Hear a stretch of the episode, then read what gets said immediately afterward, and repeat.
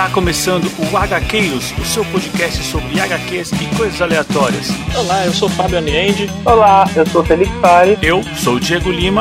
Bora para o tema de hoje.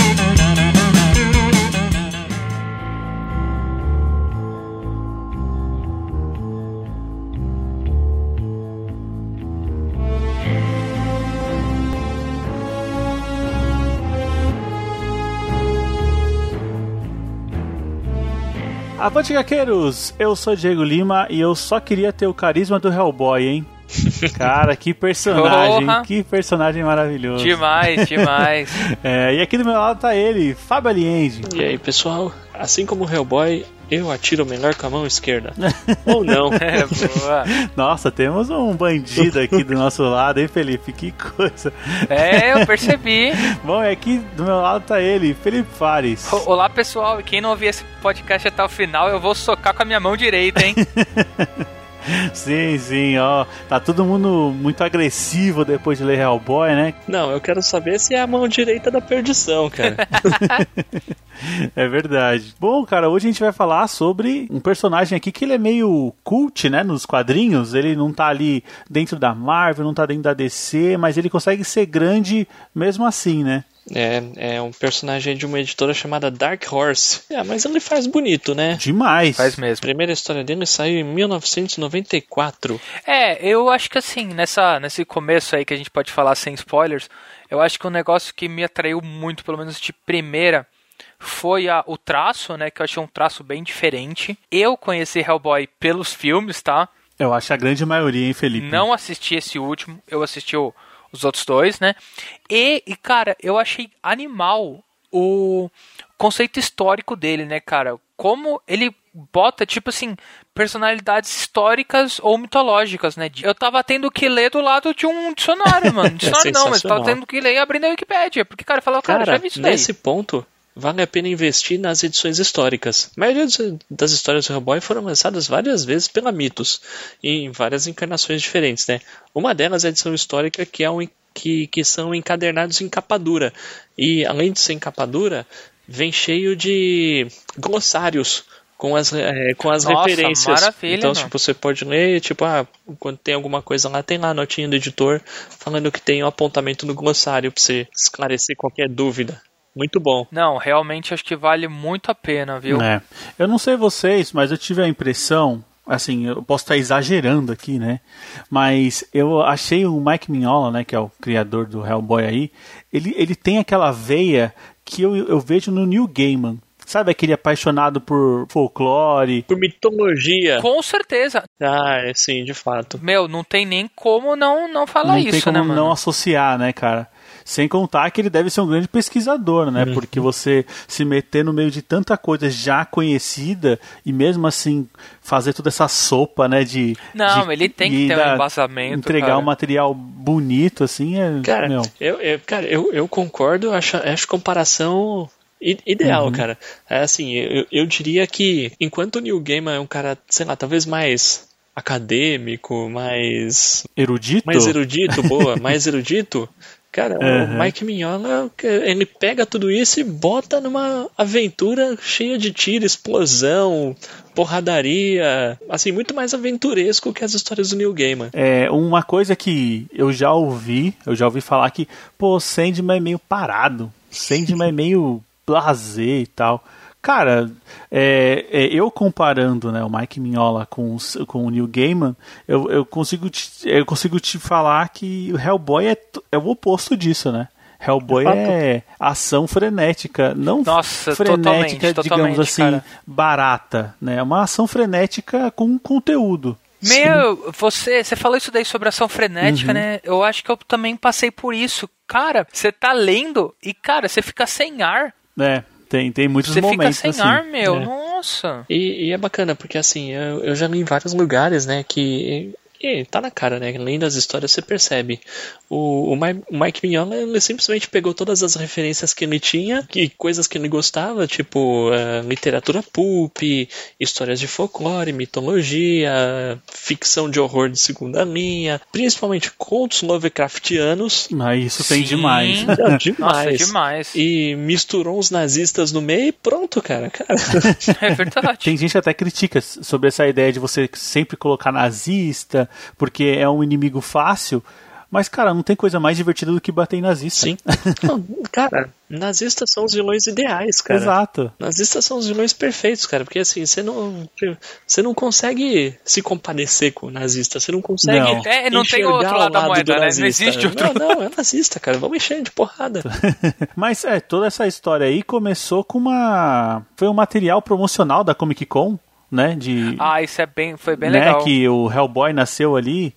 Foi tipo um fanzine, foi alguma coisa do tipo, não foi, Fábio? É, na verdade ele, o Mike Mignola acho que ele tinha feito uma arte, né, que, que assim, que era uma arte até bem diferente do...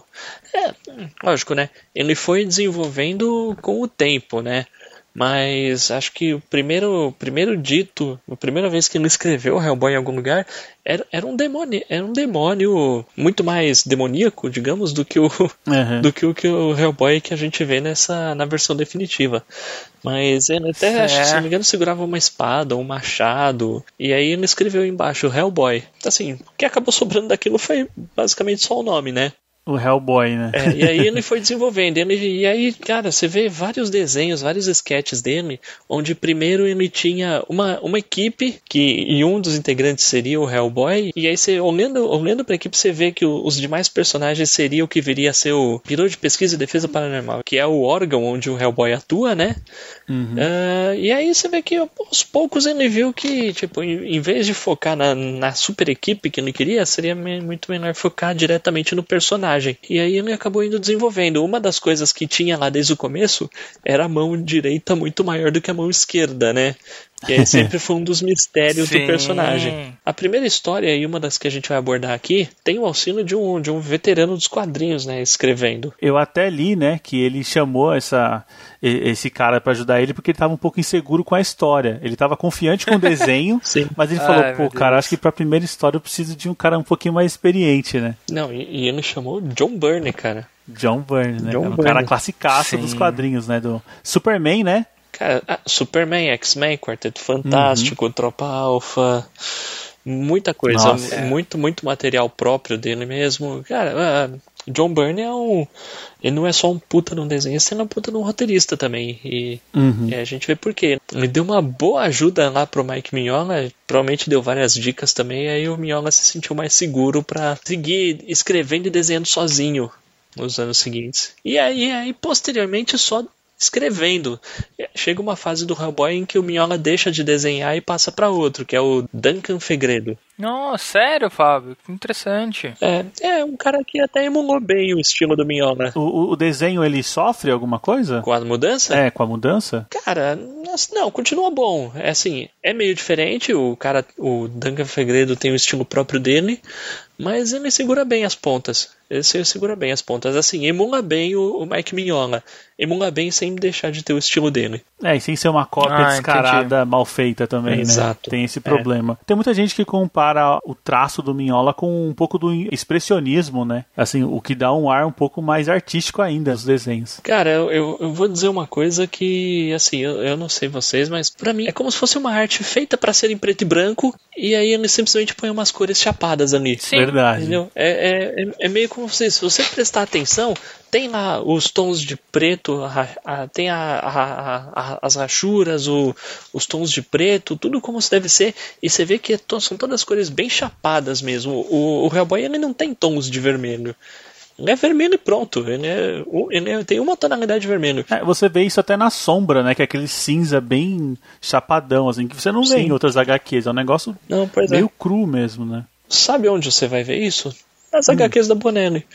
Que é uma Olha arte feita pra ser preto e branco. Fora isso, né? ó- óbvia inspiração do Mignola é o Jack Kirby, né? Hum, é verdade. Ele tem, ele tem esse traço que traz um pouco pro desenho clássico, né? Também. Uhum, Sim. É. dos quadrinhos. Aquele negócio meio quadradão e bem, sei lá, cinético, né? Como parece que, que os personagens estão sempre em movimento. Pra quem gostar dos desenhos do Mike Mignola, ele também já desenhou o Drácula, né, do Bram Stoker, e também já, já fez um Alien, né? Não sei se vocês já chegaram a ver. Não. É bem bonito, assim, é. E tem o roteiro do David Gibbon, se eu não me engano. Caramba, que da pô, vou, ah, vou dar uma olhada nisso aí. Uma, um quadrinho clássico do Mike Mignola, só desenhando. Es- escrevendo, quem escreveu foi o Jim Starlin. É o Odisseia Cósmica, da DC. Odisseia Cósmica. Ah, esse daqui tô pra ler, inclusive, Fábio. Tá aqui na pilha, mas não li ainda não. Não, sensacional. É, porque querendo ou não, né, ele já navegou ali, né, na Marvel, na DC, mas ele se encontrou mesmo, foi fora desse, desse eixo, né? É, é verdade, verdade. É, é, ele, ele tinha a ideia pra fazer o personagem dele, né? E aí ele aproveitou que é, logo lá no surgimento da Dark Horse, né? A Dark Horse é uma chegou a ser a terceira maior editora de quadrinhos lá dos Estados Unidos, né? Por um tempo. Mas aí depois, depois surgiu o Image, umas outras tal, e ela acabou ficando ali ali, né? Mas logo no surgimento é, eles queriam ter eles queriam ter um universo de super-heróis também.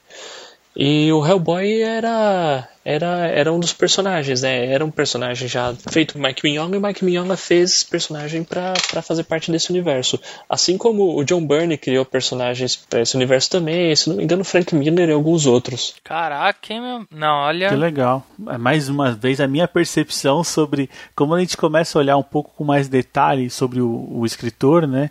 É, você vê que o cara ele pensava um pouco diferente mesmo, porque a- a- as revistas né, do Hellboy não tem um período mensal, né?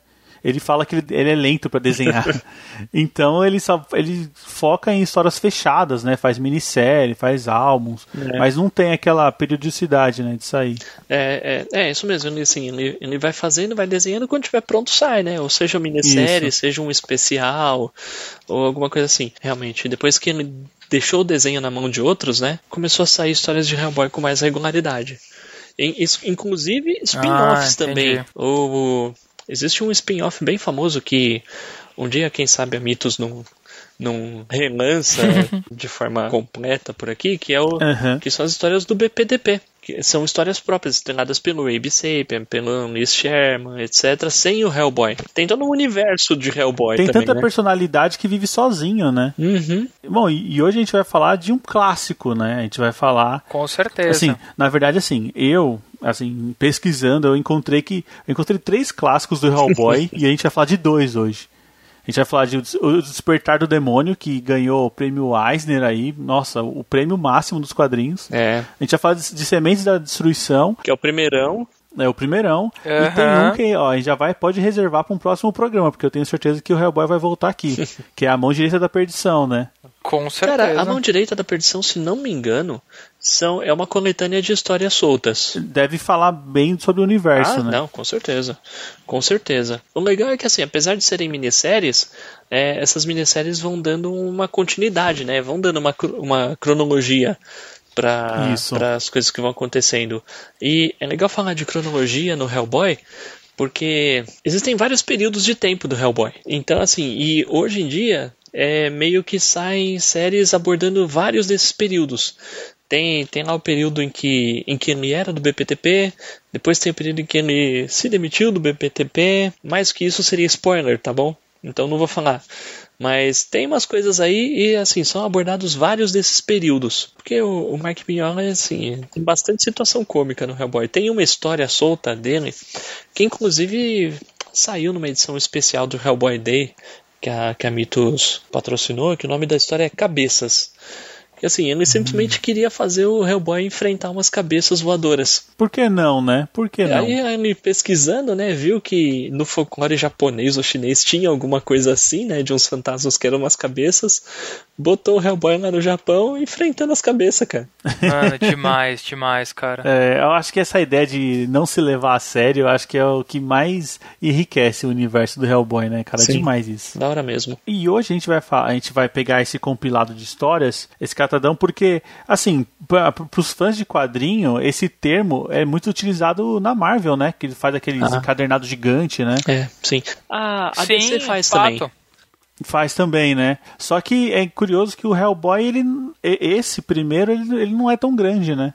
Não, é, ele tem umas 300 e tantas páginas. O 2 é um pouquinho maior e o 3 é, é o maior de todos até então. A gente escolheu essa história, eu ac- acredito eu, que é porque talvez seja o melhor jeito de você conhecer, o melhor formato de você conhecer o personagem, porque parece que tudo de principal tá aqui, né? Nesse primeiro volume. Nossa, não, eu assim, pra mim aqui tava o filme inteiro. Ah, é, ó, eu, eu achei algumas diferenças, mas eu acho que achei em personalidade de personagens. Mas isso aí a gente Sim, pode discutir. personalidade né? com certeza, mas eu acho que assim, no plot como um todo. Uhum. Assim, tá, gente? Isso daí tô falando de um Felipe aí que vê esse filme faz acho que 10 ou 15 anos. Eu não lembro de quando ele é. Sim, sim. Tá? Eu, eu, eu vi no cinema e nunca mais. Caramba, tá? que legal. Então. Mas eu gostei, tá? Eu acho, eu acho o primeiro Hellboy bem fiel a- às HQs, cara. Eu acho bastante fiel. Eu não falo do 2 porque eu não vi, mas o 1 um é bem fiel. Isso, assim, eu tô sentindo realmente, assim, o, do, de tudo que eu li, eu tive aquela sensação de, caramba, eu tô lendo o que eu assisti, sabe? É. Bom, então, né, é, só voltando aqui na edição que a gente vai falar, hoje a gente vai pegar os arcos da Semente da Destruição, os Lobos de Santo Agostinho, o Caixão Acorrentado, o Despertar do Demônio e Quase um Deus. E ainda tem umas histórias curtas ali no meio, mas, cara, é imperdível. Se você não conhece Hellboy ou só conhece o Hellboy do filme, é imperdível você ir atrás desse primeiro volume, né? Vale muito a pena mesmo. Vale a pena comentar? É, de fato, o Diego comentou que o melhor jeito de conhecer o personagem atualmente é pelo Hellboy Omnibus Volume 1. Ah, o Hellboy já é um personagem já antigo no Brasil. Ele já a Mitos já lança quadrinhos do Hellboy há bastante tempo, já lançou várias minisséries. No começo lançava minisséries, edições especiais. Depois de um tempo começou a lançar uns encadernadinhos menores. Ah, hoje em dia é basicamente o, o, o que é lançado de Hellboy. É, são duas versões. Uma é a edição histórica de Hellboy, que o objetivo é pegar tudo lá desde o começo e, e, como eu já falei antes, sempre trazer com informações de referência nos glossários, é, etc. Ser um trabalho bem completo e está no volume 11, se não me engano. Fora isso, edições novas são lançadas em formato encadernado em capa dura, é, também edições novas, quando eu digo, sei lá, publicações como Hellboy, o PPTP ou outras histórias. E tem aqui a versão Omnibus, que qual é o objetivo da, da Mitos? É lançar toda a cronologia principal do Hellboy, que seriam os, os, é, desde o surgimento até os confrontos dele com Rasputin e o desenrolar da história. Isso seriam os quatro primeiros volumes. Depois os volumes 5 e 6 vão ser tudo que é- seria considerado histórias soltas, one-shots, minisséries que não pesam tanto na cronologia do personagem, mas que também são muito boas. Interessante. É, então, para quem quer conhecer agora, correr atrás dos ônibus que vale bem a pena. Muito bom. Bom, mas é isso aí, pessoal. Agora vamos lá conhecer as histórias de origem do nosso detetive paranormal. O maior detetive O paranormal. maior, com certeza, em tamanho, em altura, em força, em tudo.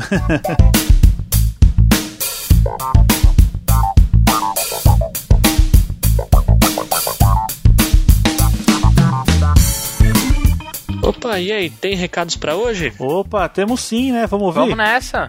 E aí galera do HQueiros, aqui é o Genaldo, fala mais bebe, uhul! E aí pessoal, beleza? Acabei de ouvir os 10 filmes, 10 melhores filmes de heróis do mundo na lista de vocês, altos episódios. É, pedir desculpa aí primeiro pelo barulho aí, que esse que onde que eu moro aqui, não, sul.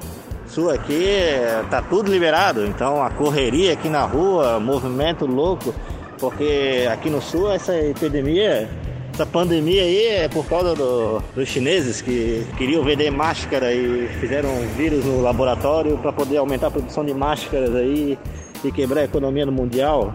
É uma loucura. Aqui o pessoal do sul é tudo bitolado. cara, adorei a parte dos heróis que vocês foram falando, dos filmes. Concordo com a maioria, cara, muito massa. Eu colocaria alguns assim mais à frente, outros mais atrás, mas isso aí normal, né? Mas o um, um que pra mim que estaria lá em cima e vocês não mencionaram foi o Scott Pilgrim. Pô, Scott Pilgrim é o melhor herói de todos, pô. Ô, o cara dá um- uma camaçada de pau no Capitão América vegano. Abraço, galera. Abração pra vocês aí. Continue assim que vocês são foda. Ô Gia, muito obrigado aí pelo seu comentário, tá? Excelente, viu? Realmente o Scott Pilgrim faltou aí, eu também acho um excelente filme, viu? Acho que eu até não, não sei se na minha cabeça não passou como herói, mas realmente ele é um herói, né? E é um excelente filme. O que, que vocês acham aí? É, assim, eu até lembrei de Scott Pilgrim, mas assim, eu não considerei um super-herói. Mas, assim, é. Mas realmente, se fosse para não pesar super-herói, fosse baseado em quadrinhos, entraria no meu top 10 com certeza, cara. Com certeza. Cara, eu adoro esse filme. Adoro esse filme. Não, e eu acho que assim, tanto o filme e quanto o HQ e, e até como adaptação, eu vou dizer que eu acho uma adaptação muito boa, viu? Sim, eu, eu, eu, eu gosto bastante também. Gosto bastante. O pessoal reclamou um pouco do protagonista, que era um pro, que ele Falaram que ele tinha cara de bobão e tal, mas, porra, eu achei que casou ah, muito bem, cara. Eu acho que ficou bom. Cara, é, a, a única coisa que eu tenho para dizer sobre isso é que não dá para fazer lista. Sempre dá, falta cara. alguma coisa. Sempre falta. A gente acaba de gravar, já fica triste que esqueceu é... de outra. Não, se você fala que vai ser 10, você quer colocar 11. Se você fala que vai ser 20, você quer colocar 22. Exato, é, exato. cara... cara, eu acho que se você quer colocar 11 filmes no seu top 10, você tem que colocar 11 filmes no seu top 10, cara. Eu, eu sou dessa opinião, cara. O Fábio Opa, fez né? isso. O Fábio fez isso, verdade. É, é isso aí, né? É isso aí, cara. Lista é isso. Eu acho que o legal da lista é quando ela continua, né? Por exemplo, o Jean aí mandando mais uma indicação e tal. Então eu também convido os outros padrinhos, os, os nossos ouvintes que ouviram o episódio, mande sua lista ou fale aquele filme que faltou, interaja com a gente aqui de algum jeito pra gente saber, né? O que, que faltou concorde ou discorde, né? Exato. Com certeza. Exatamente, isso aí. Acho que a lista funciona para isso. Isso aí. Bom, vamos aproveitando aqui, já vamos agradecer os nossos padrinhos nominalmente. São eles que ajudam aqui a gente a manter esse projeto. Então vamos agradecer aqui ao Jean Correia, ao Fernando Costa, ao Felipe Mota, ao Diego Souza, ao Renato Seige e ao Fernando Petrucci. Pessoal, muito obrigado, vocês são extremamente importantes. E, aos, e ao padrinho, que não é mencionado aqui no programa porque não faz parte da recompensa, nós também temos um grande agradecimento, né, para você, assim, você também é muito importante pra gente. Com certeza. É, só um último comentário. Uh, Jean, mande, mande uma mensagem aí se você ainda estiver vivo, se você não tiver sido atropelado ou algo do gênero, tá bom? é verdade, tá né? bom? Estamos, estamos preocupados. Vamos esperar o Jean ansiosamente no nosso próximo episódio. Exatamente, né? Tava um barulhão lá. Mas é isso aí faz parte mesmo. E hashtag fica em casa, hein? Bom, pessoal, vamos chegar de papo aqui. Vamos direto agora para o nosso Centro de Investigações Paranormais.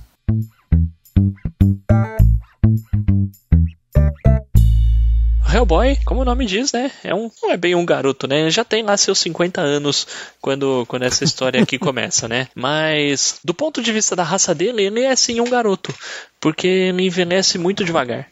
É, ele, assim, então ele viveria milhares de anos. Então, assim, ele é um demônio invocado do inferno em um ritual de magia negra perpetrado por uns nazistas no meio da Segunda Guerra Mundial. Meio não, mas já pro fim da Segunda Guerra Mundial, né? É, parecia que era a única arma, né? Assim, tipo, a, a última cartada, né, que eles tinham para tentar ganhar a guerra, né? Sim. É, e é legal que nesse ponto o, o Mike Mignola ele se apoia em, em, em um dado já que é bem fundamentado, que é bem conhecido, que eram os interesses interesses do, dos nazistas, do, do próprio Adolf Hitler no oculto, né?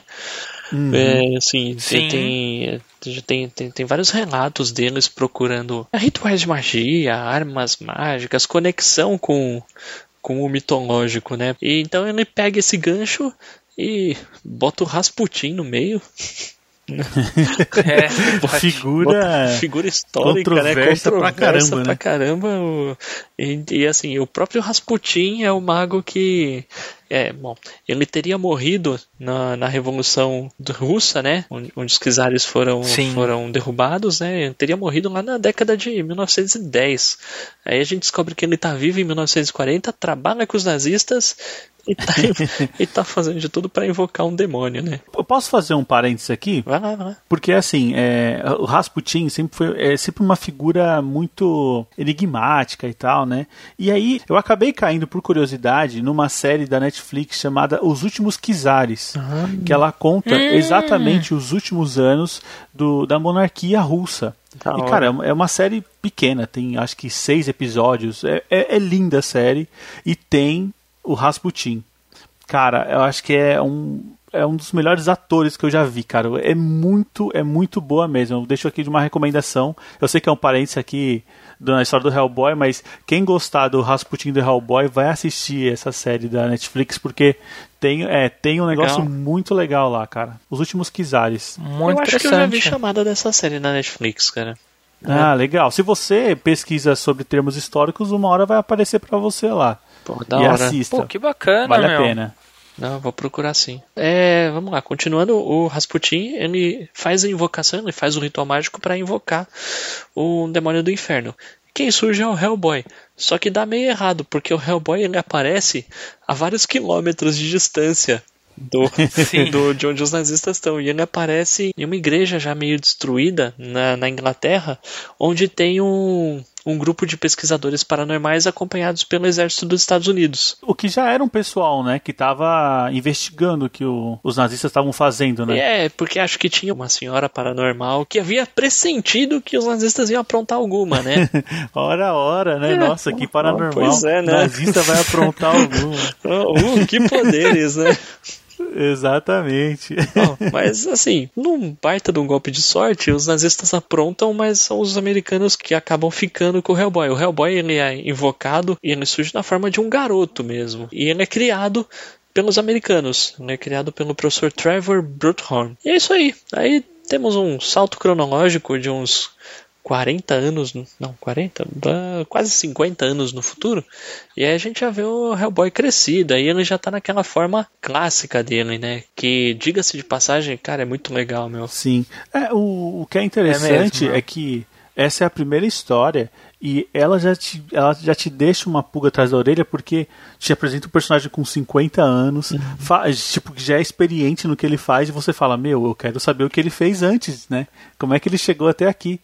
Então parece que é, um, é uma jogada né, do Mike Mignola pra fazer, ó, vocês querem mais? Vai ter mais, né? Eu achei interessante isso. Essa é uma jogada, é uma jogada legal, é aquele lance que eu falei de, de da cronologia do Hellboy. Você quer saber o que ele fez antes? Então, eh, existe um spin-off com o que ele fez antes. Então, existem minisséries e tal. E tá saindo, tá lançando. Toda hora mitos lança alguma cara. coisa. Legal. E, cara, é só abrindo um parênteses.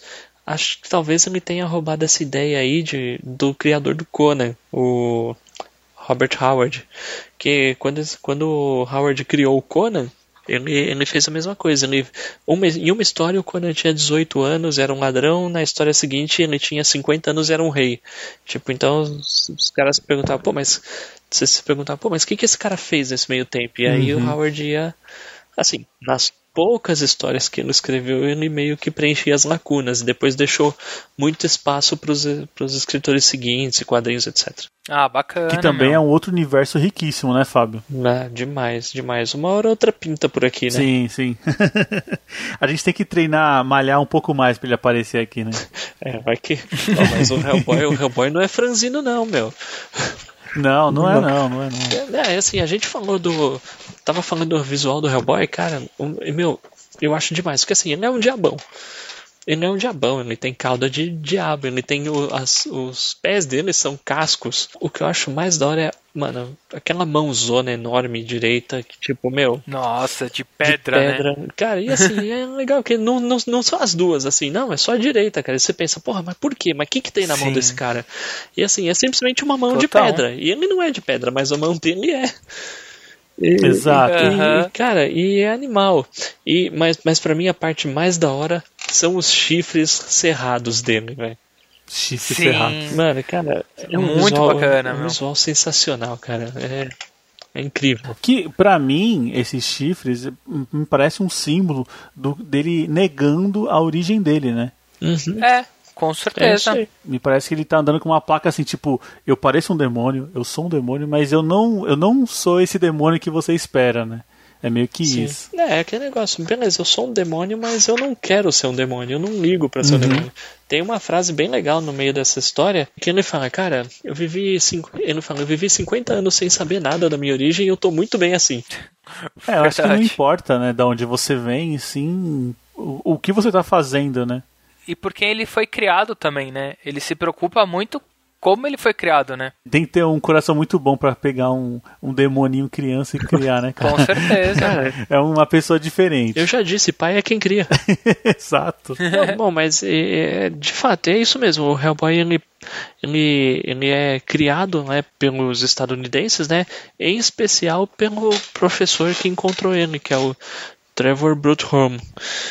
Que aí, e aí a gente tem início a nossa história, né? Que é um encontro do Hellboy com o pai adotivo dele. É, e aí acaba acontecendo aquela fatalidade, né? Com o pai dele, que o pai dele meio Sim. que já previa que uma hora ah, uma, uma maldição ia chegar nele, né? Ia chegar o dia dele. Não, e é engraçado que aí a gente tem essa maldição aí dos sapos que também é, é quase uma praga, né?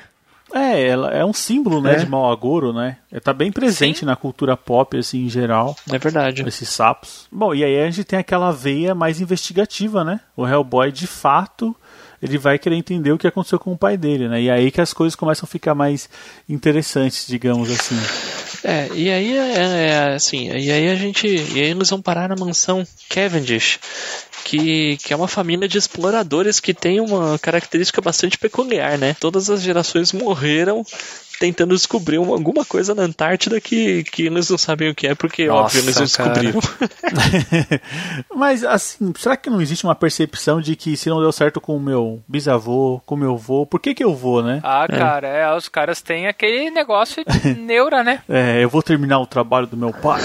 Nossa senhora. Ah, né? sei lá, cara. Eu acho que faltou um discernimento ali pra saber que não vai, não é seguro. Ah, com certeza faltou, né? Alguma coisa com, certeza, certeza faltou, faltou, cara.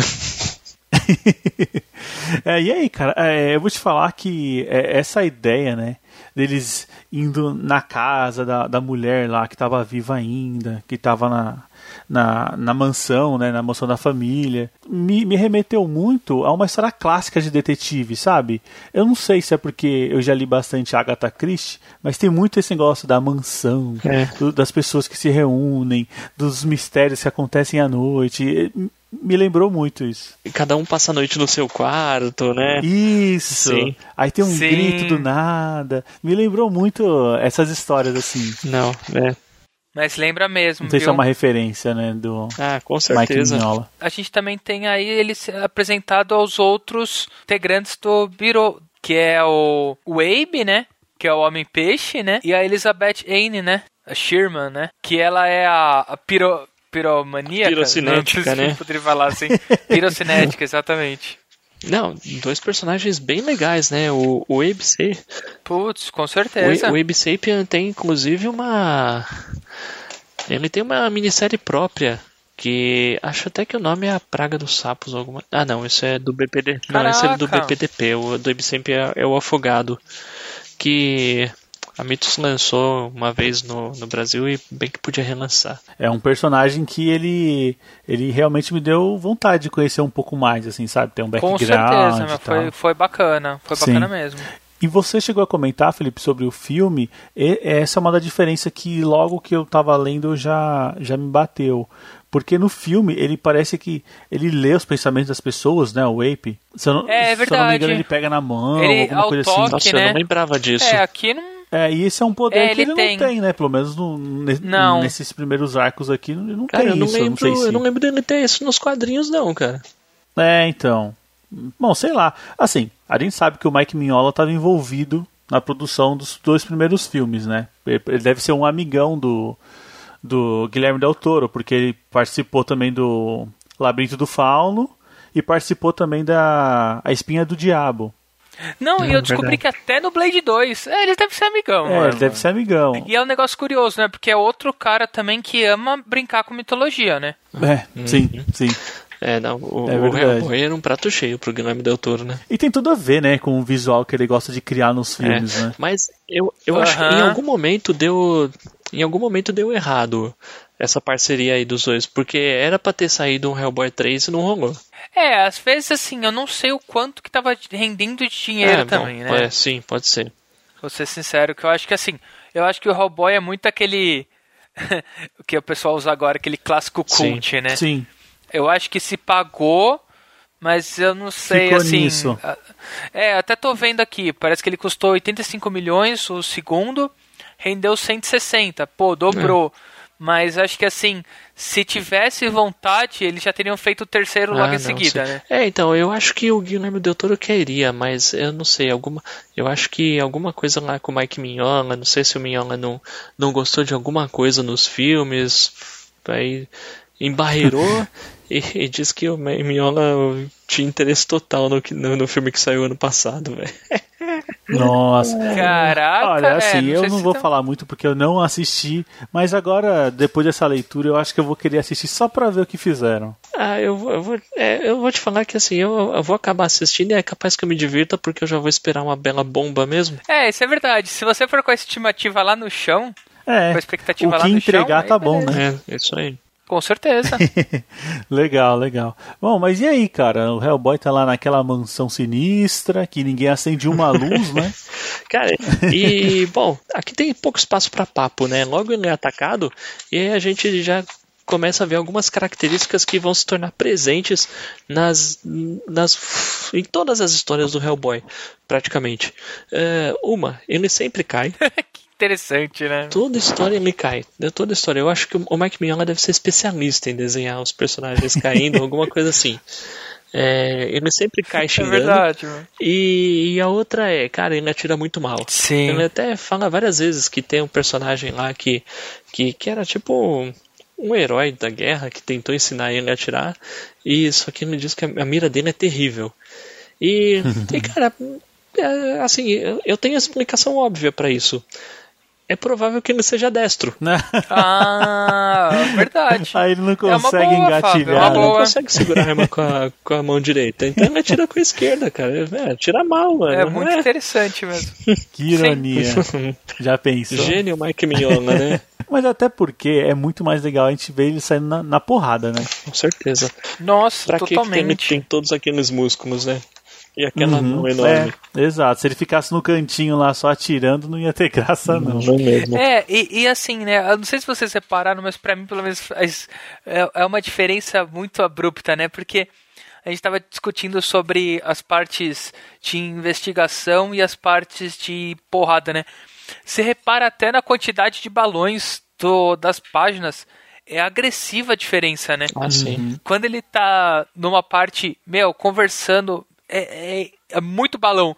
Cara, quando ele vai pro pau, aparece um ou dois na página e olha lá. É, exato. Fica com o desenho, né? Fica aí com o desenho. É, porque, pronto. tipo, a ideia dos caras é, tipo, não, quando a gente tá caindo na porrada, a gente vai cair na porrada, né? Sim. Papo vai, papo vem, né? Soco vai, soco vem. Ele acaba descobrindo quem que tá por trás, né? Do, do que tá acontecendo. Que Sim. é o Rasputin, né? Que ele voltou dos voltou, mortos, né? voltou dos mortos e ele que era o, o que o que a família o que tava na Antártida lá que a família tava atrás né ele Uhum. e um demônio e um demônio cutuliano Lovecraftiano que seria o mensageiro da grande besta da besta do dragão de sete cabeças cujo Hellboy é peça-chave para invocar esse dragão e é o grande objetivo do Rasputin né É usar, né, o Hellboy. usar o Hellboy para invocar o Ogdru Ogdru Jahad Cara, eu eu fico um pouco encantado como sempre essas coisas de referência a Lovecraft dão certo. é sim Sempre Ah, cara, funciona, mas né? é que Caramba. é que é um, é um terror, é um terror primitivo excelente, Uhum, né, cara? Sim. Que é tipo, é o, é o medo do oculto, né? É. É assim, é, é engraçado a gente falar de Lovecraft dentro do Hellboy, porque o Hellboy é um diabão poderoso, né? É, um- é um, é um, é um super-herói. Sim, né? fato. assim. E quando a gente fala de Lovecraft, a gente traz aí o, o referenciado horror cósmico e a gente começa a falar da insignificância do homem, né? Perante, Sim. Ah, perante tem o isso. desconhecido, né? Então, meio assim, pô, mas beleza. Então o Hellboy é insignificante também, tipo, não- é, uma, é uma coisa que poderia. Parece até que não casa, né? Mas casa muito bem. Dá certo, Dá dá, muito certo. certo. Casa mesmo. É.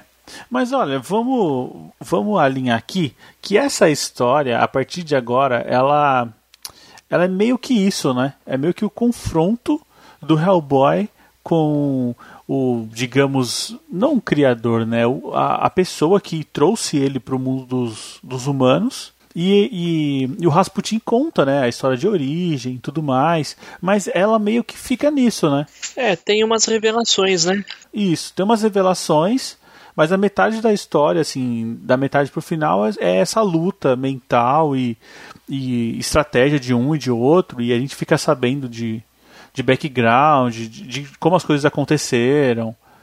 Mas, assim, em questão de ambiente, ela não sai dali, né? Ela fica na mansão. Não, Não, não, não mesmo. É, e uma mansão bem macabra, né? Tem até fantasmas. É. tem mesmo, nossa. Não, e, e no fim, quem resolve tudo é a Liz Sherman, né? A gente vê que se tem alguém poderoso aqui, é a Liz Sherman. Exato. É, e o, e o Sapiens também, né? Que ele usa um arpão, Ah, é verdade, é. Né? Ele usa um arpão que marca o Rasputin pra sempre, né? Sim. Ah, é, além do arpão, né, meu, o, o, o Rasputin é queimado vivo. E o- Queimado vivo. Não, ó, pensa num cara que morreu de várias maneiras, é esse aí. Sim. Porque é, É verdade, tem, né? tem até antes, né, de, de começar a história, tem lá aquele glossário, né, explicando que eu acho que é muito valioso aquilo, explicando, né, o- quem são essas personalidades que ele vai citar no meio da história. E ele tem uma mini história lá, uma biografia, né, do Rasputin. e, Cara, nossa. Cara, o cara. Dizem, né, que ele morreu sete vezes de tanta tentativa de morte com o É. Rasputin. Cara, e o epílogo dessa primeira minissérie não podia ser melhor, né? Porque já mostra nazistas sendo descongelados, né? Sim. E, e o visual desses nazistas, cara, tem um que tem um que anda com uma máscara de ferro, tipo, porque sim, tá ligado? Porque sim, exato. Porque eu sou mal. Porque é, Entendeu? E, e pessoas más usam máscara, é isso, cara. É muito bom, né, cara? Sementes da Destruição, muito bom. É, essa história, não. Qual que foi pro filme? Essa história foi pro filme? Essa Foi, história né? Cara, eu acho que Com foi. certeza. viu? Não, mas eu, na verdade, é uma mescla dessa com a, sequ... com a, com a seguinte. É Com a- verdade. Ela começa verdade, muito demônio, nessa, é. né? O começo é, é totalmente essa aqui. A origem, então. Sim. Verdade. Mas e aí, vamos passar para a história vencedora do Prêmio Eisner ou vamos contar aqui os contos, os dois contos menores ali? Os Lobos de Santo Agostinho Ah, que é lindo. é lindo demais, né, velho? Muito Nossa, bacana, né? Nossa, eu vou te falar que eu me Demais. arrepiava, eu me arrepiava com quando a Aham. gente ia sabendo do que aconteceu no passado, eu falava, meu, só isso aqui dá uma HQ gigante, sabe? Dá, Dá, pra contar a velho, pior história. que dá. E o cara desperdiça em duas linhas ali. Eu falei, não! Não, Essa é, história é louco cara, mesmo, é velho. sensacional. Eu acho que eram duas edições. Nossa, é muito legal, velho. Tipo, tem, tem fantasma, tem lobos, né? Não, e é legal que assim, né? É, é mais um daqueles, né? Como chama? De cidades desertas, né? Que a gente tem muito nos Estados Unidos, né? Cidades mortas e, Sim, e macabras. E por que que ela é macabra. E qual que é a maldição que há por trás dela. né? exato. É, assim, como quase tudo, ela tá baseada na ignorância humana, né? Porque é um cara que não sabe o que é aquela imagem, ele julga que é um negócio do, do mal e condena a, a cidade toda ali, né? Sim. Sim. Então, ou seja, é, é- quando o cara não tem o conhecimento, é muito fácil ele fazer uma coisa errada. É. Com certeza. E que condenação, né, cara? É, Meu. exato, porque ele, ele fala assim, ó, vocês vão se transformar em lobos e vocês vão se alimentar de outros humanos. Só que vocês vão ter a consciência de um humano pra saber o quão animal você tá sendo, né? Alguma coisa do Isso, tipo. isso me lembrou muito até a- a- o mito da Bela a Fera, né? Com esse negócio da praga, né? Caraca! Eu achei, mano. É mesmo? Eu- é, Eu achei que eu a fera acho- só cara- dançava, meu. Que história é essa? Não, uma frase aqui, cara. A, a companheira do Hellboy, né? A doutora, a professora universitária e tal. Ela fala assim: olha, eu não descobri nenhuma bizarrice sobre a cidade e nem a Santa Inquisição descobriu. E olha que aqueles merdas achavam demônios em tudo que é canto. Nossa, velho. Cara, demais isso. É muito demais. legal, cara. É, eu acho que aí que é engraçado também o conhecimento histórico, né? Porque ele começa de novo a mesclar mitologia com a parte histórica, né? É. Inquisição. né? Não, e o legal das histórias do Hellboy é, é que é isso, meu. Tem alguma coisa de folclore? Se tem alguma coisa de folclore, de mitologia, o Mike Mignola dá um jeito de enfiar e o Hellboy dá umas porradas. Ô, será que é um dia a gente vai ver Hellboy e Saci Pererê, cara? Olha, não duvido não, Eu hein? não duvido, hein? Acho que só alguém mandar um livrinho lá de folclore brasileiro pro Mike Mignola que logo sai alguma coisa. É verdade. Seria legal. É verdade. Você já não teve alguma coisa, cara. Será, cara? Hellboy no Brasil? Assim, é, em uma das histórias ele fala, né, que Que esteve no Brasil, um né? nazista É, o nazista encontra lá uma cabeça que tava. é, era uma cabeça de um. No Macapá, É, né? de- Era é isso, de um Macapá, é nazista verdade. que, que tinha um, um refúgio aqui no Brasil. Uma, uma, cabe, uma cabeça de um nazista em conserva, cara.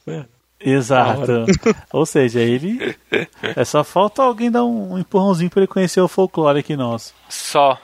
É, e no conto do, do caixão acorrentado? Cara, eu, eu já vou te falar que esse título é animal, cara. Esse é embaçado, hein? Não, É total. animal, cara. O caixão acorrentado, você, você fica assim. Porque assim, o caixão ele simboliza é uma, uma- a morte e tal, um negócio de a pessoa foi descansar. Mas a pessoa era tão. assim, o medo daquela pessoa voltar era tão grande que as pessoas Acorrentavam o acorrentaram o caixão, né? É. Cara, isso é, é Sim. demais. E ela se alinha muito com a origem, né, do Hellboy, né? É, eu acho que, que vale a pena comentar, né? O caixão acorrentado, na verdade, era uma bruxa que renunciou ao demônio, né? E se voltou pra Deus. E ela, assim, antes de morrer, ela tinha muito medo do demônio vir pegar a alma dela, né? Porque ela mesma já tinha vendido a alma pro demônio, né? E então ela pede para os próprios filhos dela acorrentarem o caixão. E os filhos dela são um padre e uma freira. É, então depois que a Sim. mulher morre, os filhos dele acorrentam o caixão, só que o demônio vem buscar de qualquer jeito. Não, não é uma corrente. É, não é uma corrente que vai que vai impedir, em que vai impedir o demônio. E cara, que visual desse demônio, hein? Nossa, O mano. interessante dessa história é que o Hellboy ele é de segundo plano, né? Ele não participa ativamente É, ele da só história. Ele acompanha, né? presencia o que aconteceu no passado, né? Num passado assim bem remoto, idade média, né? É, é até um pouco sensível essa história. Assim, ela tem uma temática um pouco forte e tal, né? Ah, vai vir buscar e tal. Mas ela, ela traz aquele, aquele lance de origem mesmo do personagem. Ela é bem legal. E é curtinha, né? Uma história bem curtinha. Sim. É uma origem. A gente tem aqui um, um vislumbre de como que o Hellboy foi parar ali. Mas é, tem Uhum. mais coisa mais pra frente. Tá, não, não é só Não, isso. legal, mas, legal. cara, isso aqui é muito bom. E aí a gente chega na, na minissérie seguinte, o Despertar do Demônio. Onde o bicho pega É. de novo. Onde, é, a- se a gente tava falando que tinha ação nas outras histórias, essa aqui não para, né? Não. E, de novo, né, temos lá Hellboy investigando nazistas, ele de novo caindo, né, em cima de nazistas. Como é verdade, é uma coisa que eu não tinha reparado. Toda hora ele tá caindo, toda hora Eu tem um buraco. Não tinha, não tinha olhado muito afinco nisso, não. Legal. Nessa história em especial é bem engraçado, né? Quando Uhum. que ele, ele pega lá o jetpack, o, ca- o cientista jura pra ele que vai dar certo. e ele pula do avião com aquilo. O negócio falha. Tipo, o negócio não liga na hora que liga explode, meu. Não, ele cai em Ele cai em brasa brasa, em né? cima Ele cai em brasa, é absurdo. Cara, eles são os nazistas de videogame mesmo, velho. E é legal que ela reconhece na hora, né, que é o Hellboy. Ah, também, né? Vermelhão, com uma cauda. Uma puta o macaco, né, ele é chamado de macaco. da hora. E assim, a gente acaba descobrindo que é o Rasputin novamente, né? De novo, é, não adianta matar, ele volta. Não, só que agora, agora pelo menos é o fantasma É, dele só, né? É, é verdade. E a gente meio que percebe já que ele vai ser o arco-inimigo dele, né? Uhum. Assim. Eu não sei durante quanto tempo, mas pelo menos no início ele tá no encalço ali do Hellboy. Dessa vez o Hellboy enfrenta vampiros também, né? Vampiros, árpias e afins, né? É verdade, tem porrada Sim, pra todo Porrada mundo, pra né, cara? todo mundo. Não, cara, passa por toda a mitologia, né? De novo, né? Cara, mas eu, eu, acho, eu acho muito legal, meu, ele- o Mike Mignola aproveitar que o Rasputin é um feiticeiro russo e meter a Baba Yaga no meio, cara. Sim, Não, é foi lindo, demais, velho. foi demais. É lindo. E a Baba Yaga dá trabalho linda pro mesmo. Hellboy depois, hein? é mesmo. Meu, tem tudo a ver, né, cara? A Baba Yaga é, é como se fosse um, um bicho-papão. É, Na Rússia, é, é é isso? tipo isso, um bicho papão russo. É bem isso. É, é, sabe o que veio na cabeça? John Wick. Nossa. Dá co- pra Nossa. gente aqui no, No primeiro filme aqui no chamam de Baba ocidente, Yaga, né? né? Sim, era o apelido dele, né? Porque É. ele era o bicho papão, né? É, exato, é só um cara que tem um conhecimento mesmo, né, de ir atrás, de pesquisa, porque isso aqui não é um achismo. O cara pesquisa pra chegar nesse resultado. Não, né? totalmente, totalmente. É, Não, demais, e, cara. e aqui tem muita. né, nessa minissérie especial tem muito mais coisa. Ele enfia um homúnculo no meio.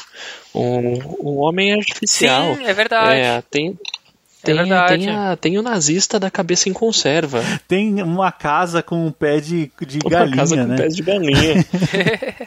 Caramba. Ah, esse homúnculo, ele depois ele vai pra, pro Biru? Vai.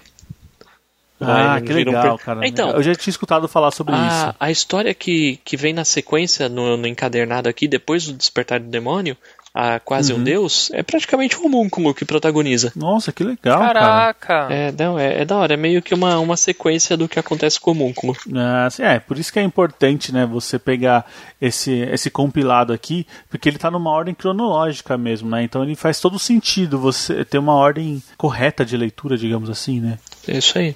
Cara, que legal, Hellboy. Bom É mesmo. muito bom, né? Bom, no fim das contas, o Hellboy é aprisionado e aí tem uma cena bem parecida com aquela do filme, né? Ah, com a, com a ideia do chifre, É, você isso, fala? é, foi Nossa, aquilo daqui. é muito bonito. Sim, com certeza. Essa cena. Que eu acho que ilustra bem aquela história de negação mesmo. Uhum. É, tipo, ele escolhe quem ele quer ser, né? Tipo, ele até fala, eu escolho a porta número 3. eu faço o que quiser da minha vida. É, é um tipo de sensação que você precisa ler. A gente faz um, um programa desse que é pra vocês ficarem com vontade de ir atrás, de conhecer. Ah, com certeza, Quem né, gente? leu, discute com a gente. Mas o importante é você consumir, né? Porque você faz esse mercado continuar, né? A gente ter boas histórias e, e nossos É, e não personagens tem favoritos muito como continuar. a gente passar o que a gente tá sentindo não, lendo. é, de fato. exato. E, e, e, e isso é importante. Leiam esse negócio, comprem, porque a Mitos tem que lançar os ônibus do BPDP também. Bom, pessoal, acho que é isso. Acho que deu pra gente passar aqui um geral aqui, pelo menos da origem, das histórias ali, das primeiras, dos primeiros confrontos ali do Hellboy, né? Deu pra. Quem não conhece o personagem dos quadrinhos, deu pra ter uma ideia, né? E também ficar aquele gostinho de querer que ele volte, né? Porque Hellboy tem muita história, né, gente? Ah, bastante Opa, história. com certeza. Bastante Ah, história. cara, demais, demais. Bom, se você gostou desse programa, quer ouvir mais sobre Hellboy, pede aí pra gente, manda mensagem aí. É muito fácil você participar, é só você mandar um e-mail para contato@gaqueiros.com.br ou envie um áudio de até um minuto para o nosso WhatsApp, o 11 96244 9417. Siga a gente nas redes sociais, também pode entrar em contato com a gente por lá. No Instagram e no Facebook é só pesquisar o arroba podcast. Bom, pessoal, é, eu queria convidar aqui quem está ouvindo a gente a entrar no nosso grupo do WhatsApp, né? Lá conhecer os nossos padrinhos, ter um contato direto com a gente 24 horas por dia e é muito simples. É só acessar o PicPay ou o Catarse e conhecer a nossa campanha de financiamento coletivo, onde a gente oferece recompensas que vão desde entrar no nosso grupo de padrinhos, ter acesso a episódios secretos, escolher tema de programa. Cara, é só entrar lá, ver o que o seu coração manda, né, para você ajudar o nosso projeto aqui. E é isso, cara. Você consegue ajudar a gente com, com quantias a partir de um real. Bom, pessoal, eu acho que é isso. Conto com vocês na próxima semana. Isso aí. Com certeza. Falou. Beleza, valeu. Falou.